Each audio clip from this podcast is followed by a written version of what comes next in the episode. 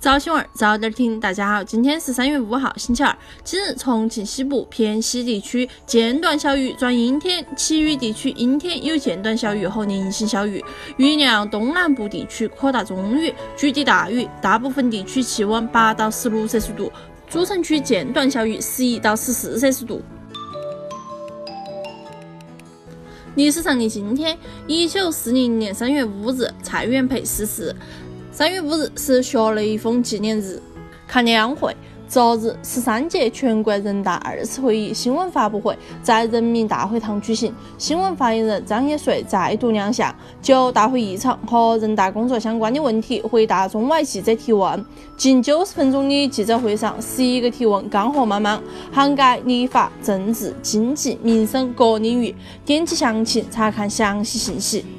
十三届全国人大二次会议将于今天上午开幕，三月十五日上午闭幕。会期十天半，这次大会共有八项议程，将举行四次全体会议。开幕会议上将听取国务院总理李克强关于政府工作的报告，审查二零一八年国民经济和社会发展计划执行情况与二零一九年国民经济和社会发展计划草案的报告，审查二零一八年中央和地方预算执行情况与二零一九年中央和地方预算草案的报告。今年全国两会上的首场代表通道，今天将在人民大会堂举行。来自重庆代表团的全国人大代表、重庆市江北区观音桥街道老马工作室负责人马善祥将首轮亮相。点击详情看看老马准备的如何，他有哪些心里话想和中外媒体聊一聊。是本地。昨日，从重庆市红十字会了解到，位于璧山区福寿园人文纪念公园内新建的重庆市人体器官捐献纪念园已经建设完成，将于今年三月三十一日正式投入使用。二零一九年重庆市人体器官捐献缅怀纪念活动将在此举行。王天儿到十公里江南殡仪馆为捐献者扫墓祭祀的各位，不要走错了哟。昨日，重庆市纪念三八国际妇女节一百零九周年大会在重庆金国园举行，百余名巾帼英雄受到表彰。现场为二零一八年度全国三八红旗手和集体重庆市三八红旗手标兵以及重庆市第八届妇女之友颁奖。五位三八红旗手代表分享他们积极投身脱贫攻坚、创业创新、岗位建功、乡村振兴、城市提升实践中的感人故事。那才真的是巾帼不让须美。近日，广安一对情侣晚餐发生争执吵闹后，原本说好休战，去重庆再找张北平理的，哪里晓得路上两个人又闹了起来。女驾驶要驾车寻短见，副驾驶男友忙起抓扯方向盘，在争斗中车辆险些失控。危险时刻，女性驾驶员本能地踩停了车辆，并向执法人员求助。考虑到没有造成严重后果，也没有影响到其他车辆正常行驶，执法人员对其进行了严肃的。批评教育，并予以警告处罚。耍朋友不？拖方向盘那种。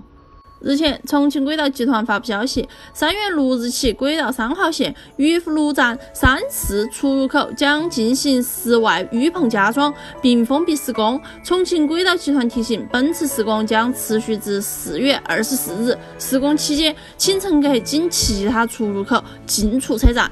考黑板画重点了哈，都莫走错了哟。日前，据市民政局相关负责人介绍，二零一八年我市新增社区养老服务站两百所，市级示范社区养老服务中心二十所，居家养老、社区养老、机构养老、医养结合的养老服务格局基本形成。国务院通报，我市为全国养老服务体系建设成效明显的四省市之一。二零一九年，我市将持续推进社区养老服务千百工程，建设社区养老服务站四百个，市级示范社区养老。服务中心四十个。蓝天下，昨日，原中国电信董事长杨杰调任中国移动担任董事长。据公开资料显示，杨杰二零一二年四月任中国电信集团公司董事，二零一五年十二月代行董事长以及首席执行官职权，二零一六年四月任中国电信集团公司董事长、党组书记。貌似不关姐啥子事，因为我用的是联通。近日，成都惠理古镇的九十八岁奶奶走红网络。还家宴的时候，还想到起要吃毛肚儿鸭肠。新年愿望是吃串串香。他和孙女儿的日常视频被放到网上后，收获了大批粉丝。奶奶的孙女儿蔡小姐称，奶奶平时不啷个养生，最爱吃火锅儿和可乐，无辣不欢。奶奶曾是名中医，长寿秘诀都是心态好，从来不计较。希望我老了过后也能恁个可爱。日前，教育部市场监管总局联合印发通知，排查学校食品安全隐患，以食堂、学生集体用餐配送单位和学校周边的小超市、小食品店、小餐饮店等为重点单位，以肉制品、蛋及蛋制品、乳制品等大宗食品原料及五毛食品等为重点品种。食品安全开不得玩笑，小朋友不要为了想追把而伤害个人的身体哦。二零二零年，故宫博物院将迎来它六百岁诞辰纪念。故宫单霁翔院长三月四日透露，故宫将用一种特殊的方式为它庆生。从二零一九年下半年开始，最好的展览将在最优质、舒适的参观环境中向公众展出，其中包括二零二零年五月韩熙载夜宴图历代人物画作品展，九月清明上河图与历代风俗画展，十二月康雍乾瓷器大展。不要再传播了，姐怕到时候抢不到票。澳大利亚移民公民身份和多元文化事务部长戴维·伯纳德·科尔曼三日说，一项刚刚生效的法律规定，具有家庭暴力犯罪记录的外籍人士将予驱逐出境和拒绝入境。那项法律以现有法律条款为依据，即持观光签证的外籍人士，如果被判十二个月或超过十二个月监禁，澳方将吊销签证。更多精彩新闻，请深阅读新重庆客户端。